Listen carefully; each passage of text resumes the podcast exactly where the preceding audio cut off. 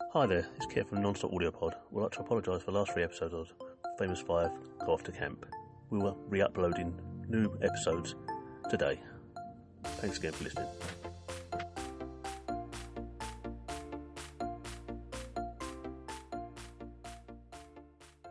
man, except that we met a strange one-legged man who told us he saw spook trains. Mr. Luffy laughed. Well, well, he must be a cousin of a little girl I know who thought she was sitting on a volcano. Anne giggled. You're not to tease me. No, honestly, Mr. Luffy, this old man was a watchman at a sort of old railway yard, not used now, and he said when the spook trains came, he blew out his light and got under his bed so that they shouldn't get him. Poor old fellow, said Mr. Luffy. I hope he didn't frighten you. He did a bit, said Anne, and he threw a cinder at Dick and hit him on the head. Tomorrow we're going to the farm to ask the boy there if he's heard of the spook trains too. We met an old shepherd who said he'd heard them, but not seen them. Well, well, it all sounds most interesting, said Mr. Luffy.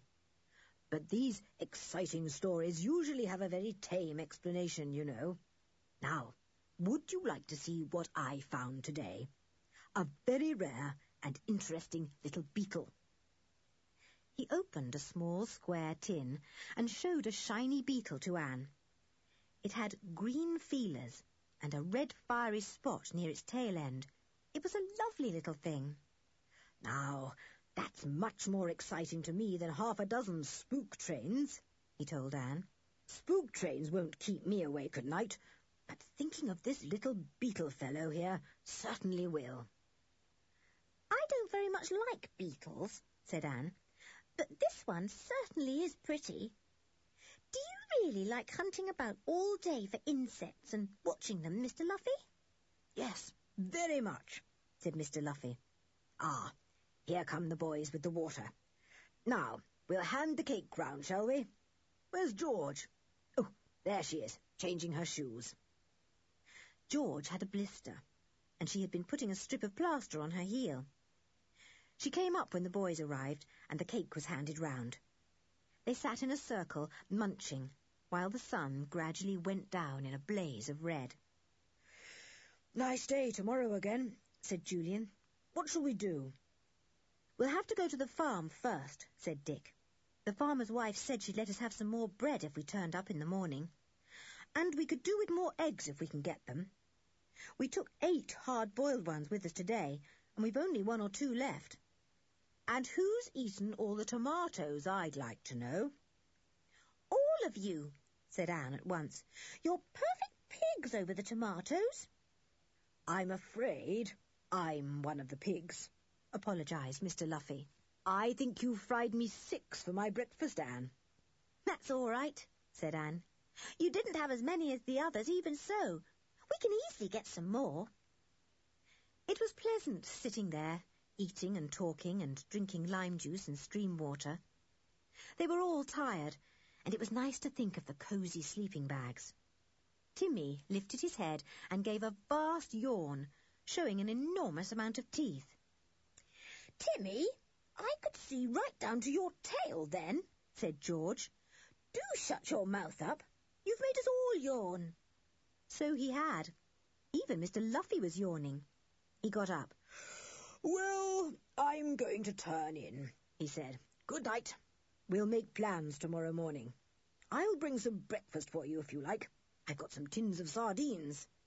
Oh, thanks, said Anne. And there's some of this cake left. I hope you won't think that's too funny a breakfast, Mr. Luffy. Sardines and fruit cake. Not a bit. It sounds a most sensible meal, came Mr. Luffy's voice from down the hillside. Good night. The children sat there a few minutes longer. The sun went right out of sight. The wind grew a little chilly. Timmy yawned enormously again. Come on, said Julian. Time we turned in. Thank goodness Timmy didn't come into our tent and walk all over me last night. Good night, girls. It's going to be a heavenly night. But as I shall be asleep in about two shakes of a duck's tail, I shan't see much of it. The girls went into their tent. They were soon in their sleeping bags. Just before they went to sleep, Anne felt the slight shivering of the earth that meant a train was running underground somewhere. She could hear no rumbling sound. She fell asleep, thinking of it. The boys were not asleep. They too had felt the trembling of the earth beneath them, and it had reminded them of the old railway yard. Funny about those spook trains, Dick, said Julian sleepily. Wonder if there is anything in it. No, how could there be? said Dick. All the same, we'll go to the farm tomorrow and have a chat with that boy. He lives on the moors, and he ought to know the truth. The real truth is that Wooden-Leg Sam is potty and imagines all he says, and the old shepherd is ready to believe in anything strange, said Julian. I expect you're right, said Dick. Oh, my goodness, what's that? A dark shape stood looking in at the tent flap.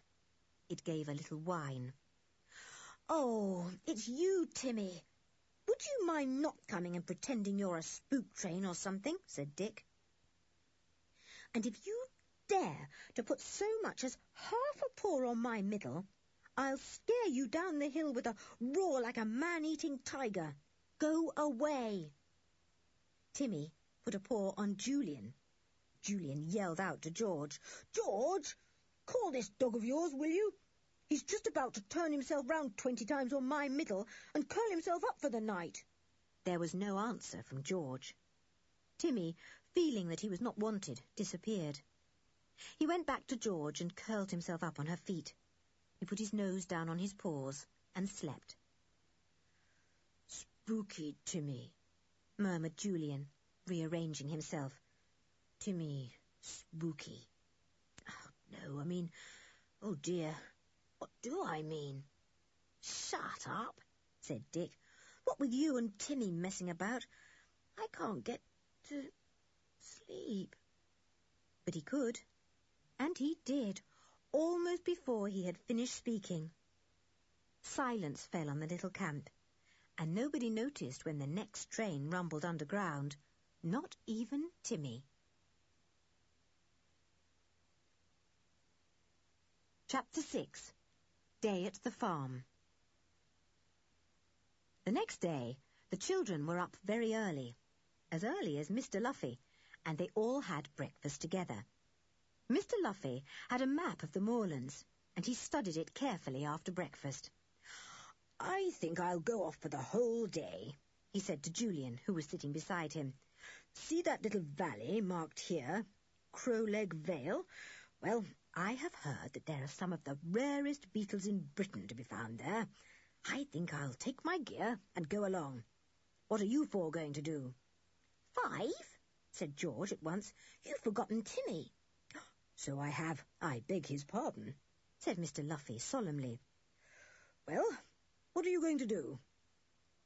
We'll go over to the farm and get more food, said Julian, and ask that farm boy if he's heard the tale of the spook trains.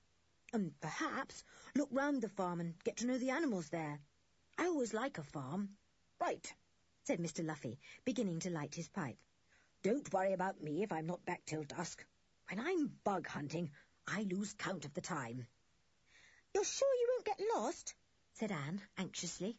She didn't really feel that Mr. Luffy could take proper care of himself. Oh, yes. My right ear always warns me if I'm losing my way, said Mr. Luffy. It waggles hard. He waggled it at Anne, and she laughed. I wish you'd tell me how you do that, she said. I'm sure you know. You can't think how thrilled the girls at school would be if I learnt that trick. They'd think it was super. Mr. Luffy grinned and got up. Well, so long, he said. I'm off before Anne makes me give her a lesson in ear waggles. He went off down the slope to his own tent. George and Anne washed up, while the boys tightened some tent ropes that had come loose and generally tied it up. I suppose it's quite all right, leaving everything unguarded like this, said Anne anxiously. Well, we did yesterday, said Dick. And who's likely to come and take anything up here in this wild and lonely spot, I'd like to know? You don't imagine a spook train will come along and bundle everything into its luggage van, do you, Anne? Anne giggled. Oh, don't be silly. I just wondered if we ought to leave Timmy on guard, that's all. Leave Timmy? said George, amazed. You don't really think I'd leave Timmy behind every time we go off anywhere, Anne? Don't be an idiot. No, I didn't really think you would, said Anne. Well, I suppose nobody will come along here. Throw over that tea cloth, George, if you've finished with it. Soon the tea cloths were hanging over the gorse bushes to dry in the sun. Everything was put away neatly in the tents. Mr. Luffy had called a loud goodbye and gone. Now the five were ready to go off to the farm. Anne took a basket and gave one to Julian too. To bring back the food, said she. Are you ready to go now? They set off over the heather, their knees brushing through the honeyed flowers and sending scores of busy bees into the air. It was a lovely day again, and the children felt free and happy. They came to the trim little farm. Men were at work in the fields, but Julian did not think they were very industrious. He looked about for the farm boy. The boy came out of a shed and whistled to them. Hello, you come for some more eggs? I've collected quite a lot for you. He stared at Anne. You didn't come yesterday. What's your name? Anne, said Anne. What's yours? Jock, said the boy with a grin. He was rather a nice boy, Anne thought, with straw-coloured hair, blue eyes, and rather a red face which looked very good-tempered. Where's your mother? said Julian. Can we get bread and other things from her today? We ate an awful lot of our food yesterday, and we want to stock up our larder again. She's busy just now in the dairy, said Jock. Are you in a hurry? Come and see my pups. They all walked off with him to a shed. In there, right at the end, was a big box lined with straw. A collie dog lay there with five lovely little puppies. She growled at Timmy fiercely, and he backed hurriedly out of the shed. He had met fierce mother dogs before, and he didn't like them. The four children exclaimed over the fat little puppies, and Anne took one out very gently. It cuddled into her arms and made funny little whining noises. I wish it was mine, said Anne. I should call it Cuddle. What a frightful name for a dog, said George scornfully. Just the kind of silly name you would think of, Anne. Let me hold it. Are they all yours, Jock? Yes, said Jock proudly. The mother's mine, you see. Her name's Biddy. Biddy pricked up her ears at her name and looked up at Jock out of bright, alert eyes. He fondled her silky head. I've had her for four years, he said. When we were at Owl Farm, old Farmer Burrows gave her to me when she was eight weeks old. Oh, were you at another farm before this one, then? asked Anne. Have you always lived on a farm? Aren't you lucky? I've only lived on two, said Jock. Owl Farm and, and this one. Mum and I had to leave Owl Farm when Dad died, and we went to live in a town for a year. I hated that. I was glad when we came here. But I thought your father was here, said Dick, puzzled. That's my stepfather, said Jock. He's no farmer, though. He looked round and lowered his voice. He doesn't know much about farming.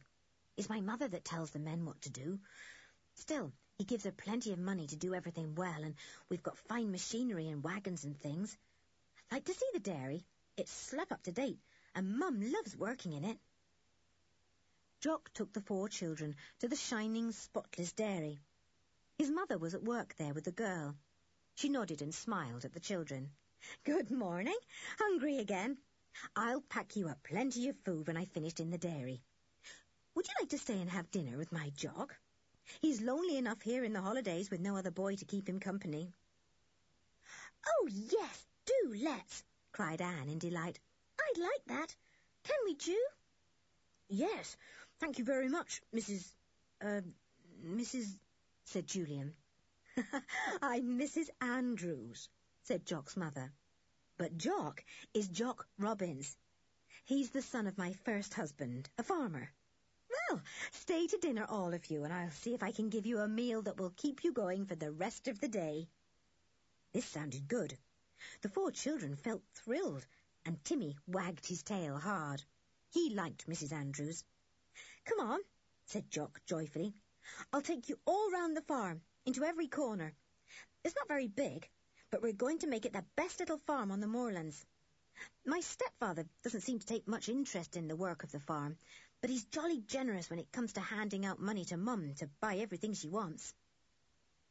It certainly seemed to the children that the machinery on the farm was absolutely up to date. They examined the combine. They went into the little cowshed and admired the clean stone floor with white brick walls. They climbed into the red-painted wagons, and they wished they could try the two motor tractors that stood side by side in a barn. You've got plenty of men here to work the farm, said Julian. I shouldn't have thought there was enough for so many to do on this small place. They're not good workers, said Jock, his face creasing into frowns. Mum's always getting wild with them. They just don't know what to do. Dad gives her plenty of men to work the farm, but he always chooses the wrong ones. They don't seem to like farm work, and they're always running off to the nearest town whenever they can. There's only one good fellow, and he's old. See him, over there? His name's Will. The children looked at Will. He was working in the little vegetable garden. An old fellow with a shriveled face, a tiny nose, and a pair of very blue eyes. They liked the look of him. Yes, he looks like a farm worker, said Julian. The others don't.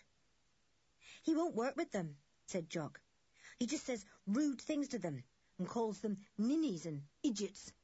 What's an idiot? asked Anne.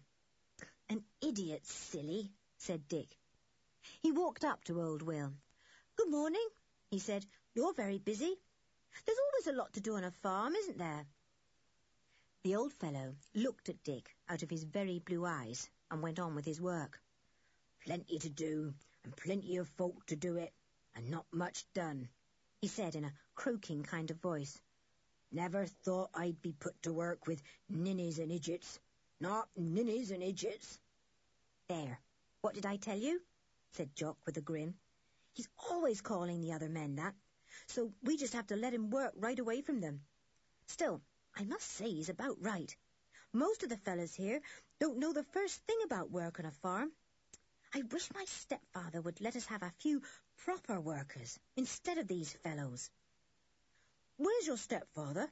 said Julian, thinking he must be rather peculiar to pour money into a little moorland farm like this and yet choose the wrong kind of workers. He's away for the day, said Jock. Thank goodness he added, with a sideways look at the others. Why?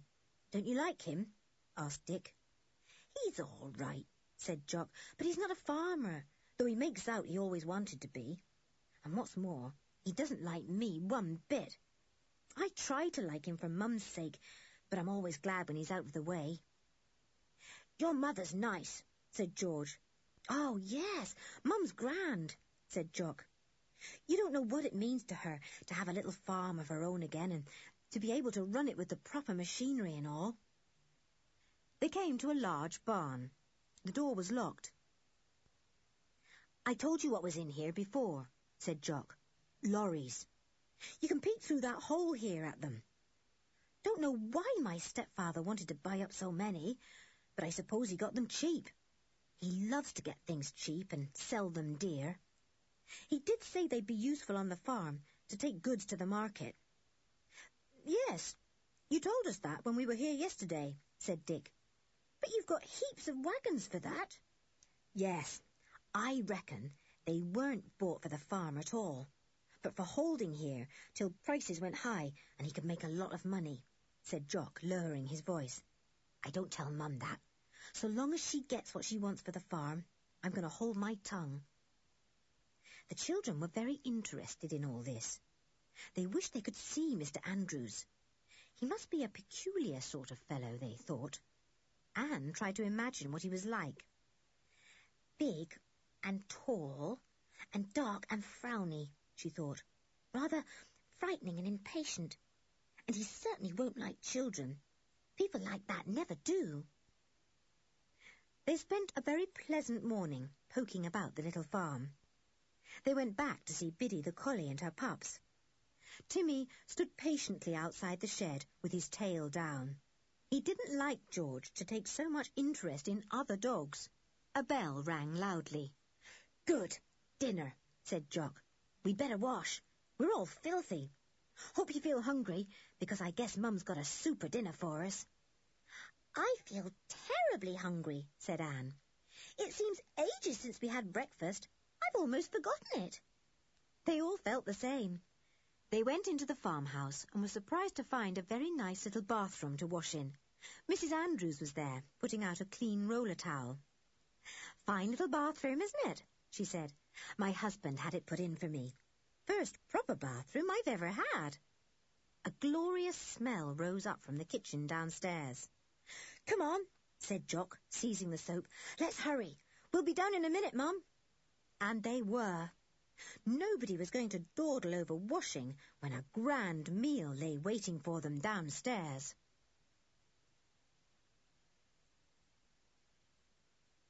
Chapter 7 Mr. Andrews Comes Home They all sat down to dinner. There was a big meat pie, a cold ham, salad, potatoes in their jackets, and homemade pickles. It really was difficult to know what to choose. Have some of both, said Mrs. Andrews, cutting the meat pie. Begin with the pie and go on with the ham. That's the best of living on a farm. You know, you do get plenty to eat. After the first course, there were plums and thick cream, or jam tarts and the same cream. Everyone tucked in hungrily. I've never had such a lovely dinner in my life, said Anne at last. I wish I could eat some more, but I can't. It was super, Mrs. Andrews. Smashing, said Dick. That was his favourite word these holidays. Absolutely smashing. Woof, said Timmy, agreeing. He had had a fine plateful of meaty bones, biscuits and gravy, and he had licked up every crumb and every drop. Now he felt he would like to have a snooze in the sun, and not do a thing for the rest of the day. The children felt rather like that too. Mrs. Andrews handed them a chocolate each and sent them out of doors. You go and have a rest now, she said. Talk to Jock. He doesn't get enough company of his own age in the holidays. You can stay on to tea if you like. Oh, thanks, said everyone, although they all felt that they wouldn't even be able to manage a biscuit. But it was so pleasant at the farm that they felt they would like to stay as long as they could. May we borrow one of Biddy's puppies to have with us? asked Anne. If Biddy doesn't mind, said Mrs. Andrews, beginning to clear away. And if Timmy doesn't eat it up. Timmy wouldn't dream of it, said George at once. You go and get the puppy, Anne. We'll find a nice place in the sun. Anne went off to get the puppy. Biddy didn't seem to mind a bit. Anne cuddled the fat little thing against her and went off to the others feeling very happy. The boys had found a fine place against a haystack and sat leaning against it, the sun shining down warmly on them. Those men of yours seem to take a jolly good lunch hour off, said Julian, not seeing any of them about. Jock gave a snort. They're bone lazy. I'd sack the lot if I were my stepfather. Mum's told him how badly the men work, but he doesn't say a word to them. I've given up bothering. I don't pay their wages. If I did, I'd sack the whole lot. Let's ask Jock about the spook trains, said George, fondling Timmy's ears. It would be fun to talk about them. Spook trains? Whatever are they? asked Jock, his eyes wide with surprise. Never heard of them. Haven't you really? asked Dick. Well, you don't live very far from them, Jock. Tell me about them, said Jock. Spook trains? No, I've never heard of one of those. Well, I'll tell you what we know, said Julian. Actually, we thought you'd be able to tell us much more about them than we know ourselves. He began to tell Jock about their visit to the deserted railway yard and Wooden Leg Sam and his peculiar behaviour. Jock listened, enthralled. Cool. I wish I'd been with you. Let's all go there together, shall we? he said. This was quite an adventure you had, wasn't it? You know, I've never had one single adventure in all my life. Not even a little one. Have you? The four children looked at one another, and Timmy looked at George.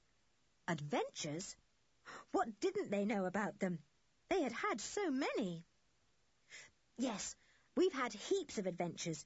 Real ones. Smashing ones, said Dick. We've been down in dungeons. We've been lost in caves. We've found secret passages. We've looked for treasure. Well, I can't tell you what we've done. It would take too long. No, it wouldn't, said Jock eagerly. You tell me. Go on. Did you all have the adventures? Little Anne here, too? Yes, all of us, said George. And Timmy as well. He rescued us heaps of times from danger, didn't you, Tim? Woof, woof, said Timmy, and thumped his tail against the hay. They began to tell Jock about their many adventures. He was a very, very good listener. His eyes almost fell out of his head, and he went brick red whenever they came to an exciting part. My word, he said at last. I've never heard such things in my life before. Aren't you lucky? You just go about having adventures all the time, don't you? I say, do you think you'll have one here? These halls? Julian laughed. no, whatever kind of adventure would there be on these lonely moorlands? Why, you yourself have lived here for three years and haven't even had a tiny adventure. Jock sighed. That's true. I haven't. Then his eyes brightened again. But see here, what about those spook trains you've been asking me about? Perhaps you'll have an adventure with those. Oh, no, I don't want to, said Anne in a horrified voice. An adventure with spook trains would be simply horrid. I'd like to go down to that old railway yard with you and see Wooden Legs Sam, said Jock longingly. Why, that would be a real adventure to me, you know. Just talking to a funny old man like that, and wondering if he was suddenly going to throw cinders at us. Take me with you next time you go. Well, I don't know that we meant to go again, said Julian. There's really nothing much in his story except imagination. The old watchman's gone peculiar in the head through being alone there so much, guarding a yard where nothing and nobody ever comes. He's just remembering the trains that used to go in and out before the line was given up. But the shepherd said the same as Sam, said Jock. I say, what about going down there one night and watching for a spook train? No, said Anne in horror.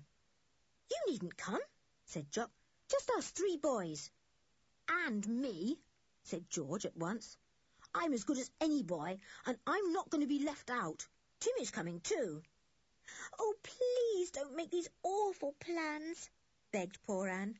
You'll make an adventure come if you go on like this. Nobody took the least notice of her. Julian looked at Jock's excited face. Well, he said, if we do go there again, we'll tell you. And if we think we'll go watching for spook trains, we'll take you with us. Jock looked as if he could hug Julian. That would be terrific, he said. Thanks a lot. Spook trains. I say, just suppose we really did see one. Who'd be driving it? Where would it come from? Out of the tunnel, Wooden Leg Sam says, said Dick. But I don't see how we'd spot it, except by the noise it made, because apparently the spook trains only arrive in the dark of the night, never in the daytime. We wouldn't see much, even if we were there. Hi guys, End of side here. three. Let you know, new podcast coming in May. Just follow me on Instagram and you'll get some clues from there. Bye for now.